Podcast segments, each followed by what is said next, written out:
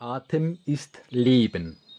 Er hält unserem Leben und ist ein Ausdruck der Lebenskraft in uns. Die Tatsache, dass wir atmen, ist eine Bejahung des Lebens. Sie bringt zum Ausdruck, dass wir hier sein wollen und bedeutet, dass wir hier etwas tun wollen. Aber was? So vieles im Leben läuft instinktiv ab. Wir atmen, wir essen, wir schlafen, wir werden aktiv, wir zeugen Nachkommen. Innerhalb dieser Begrenzungen treffen wir Entscheidungen darüber, was wir mit unserem Leben anfangen wollen. Wir verfolgen unsere Ziele, lassen uns ausbilden, schlagen eine Laufbahn ein, verdienen Geld, gründen eine Familie, setzen uns für die Dinge ein, die uns wichtig sind und so weiter. Doch all die Zeit hindurch fragt eine grübelnde Stimme in uns, Wozu ist das alles? Warum bin ich hier? Gibt es da noch irgendetwas mehr? Wir besitzen auch einen Instinkt, der uns drängt, diese Fragen zu stellen. Diese Fragen löst, wie den Atem selbst, der Impuls des sich tief in unserem Inneren rührenden Lebens aus. Tatsächlich sind diese Fragen ein entscheidender Bestandteil unserer Lebenskraft, so entscheidend wie das Atmen selbst. Was ist diese Lebenskraft, die jeden Teil unserer Existenz erhält und belebt und uns dazu anspornt, Antworten zu finden? Wir wissen, dass die gesamte materielle Existenz auf Energie basiert. Die Physik sagt uns, dass alle Materie eigentlich leerer Raum ist, der sich aufgrund von Polarität der im Inneren herumwirbelnden Energie wie etwas Festes verhält. All das Wirbeln im Vakuum des unendlichen Weltraums, das uns als Materie erscheint, geschieht auf Grundlage von natürlichen Gesetzen. Das heißt, dass die Natur der Materie berechenbar ist.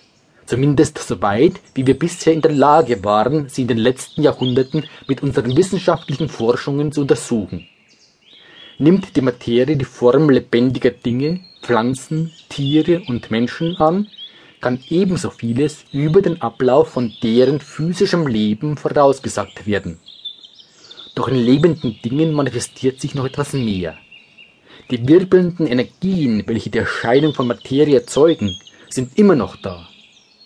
Zur Zusammenfügung von Materie in eine intelligente Ausdrucksform, ein intelligentes und sich entwickelndes Wesen, ist jedoch noch eine andere Triebkraft notwendig. Dieses andere können wir die Lebenskraft nennen. In der alten Yoga-Lehre aus Indien hat diese Lebenskraft einen anderen Namen bekommen. Prana, was erste Einheit oder erste Manifestation bedeutet. Yoga betrachtet die Manifestation aller Materie als eine Manifestation von Prana und deshalb auch als intelligent. In der Tat ist alles, was existiert, alles, was aus der Energie geboren wurde, ein Ausdruck von Prana. Die Steine und Erde sind Ausdrucksformen von Prana. Die Meere sind ein Ausdruck von Prana. Die Luft ist ein Ausdruck von Prana und alles belebte Leben sind ein Ausdruck dieses Pranas. In der östlichen Denkweise ist die gesamte materielle Existenz ein Ausdruck von Prana, der Lebenskraft. Und all das ist durchdrungen von angeborener Intelligenz. Woher kommt dieses Prana? Ob wir uns an die spirituellen Lehren der Welt oder an die moderne Quantenphysik halten, wir erhalten jedes Mal eine ähnliche Antwort. Stille ist die Quelle von Prana, Lebenskraft, die das uns erfahrbare Universum energetisiert. Die Stille, von der wir sprechen, ist von einer besonderen Art eine Stille, die mit Möglichkeiten angefüllt ist. Sie ist regungslose Bewusstheit. Doch alles, was wir sehen, entspringt daraus und ist es. In den FYÜ-Schriften nennen wir es innere Stille oder reines Glückseligkeitsbewusstsein.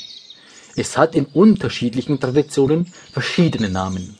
Wie auch immer wir es nennen, es liegt allen Aktivitäten der Lebenskraft und allem, was wir im Leben tun, zugrunde.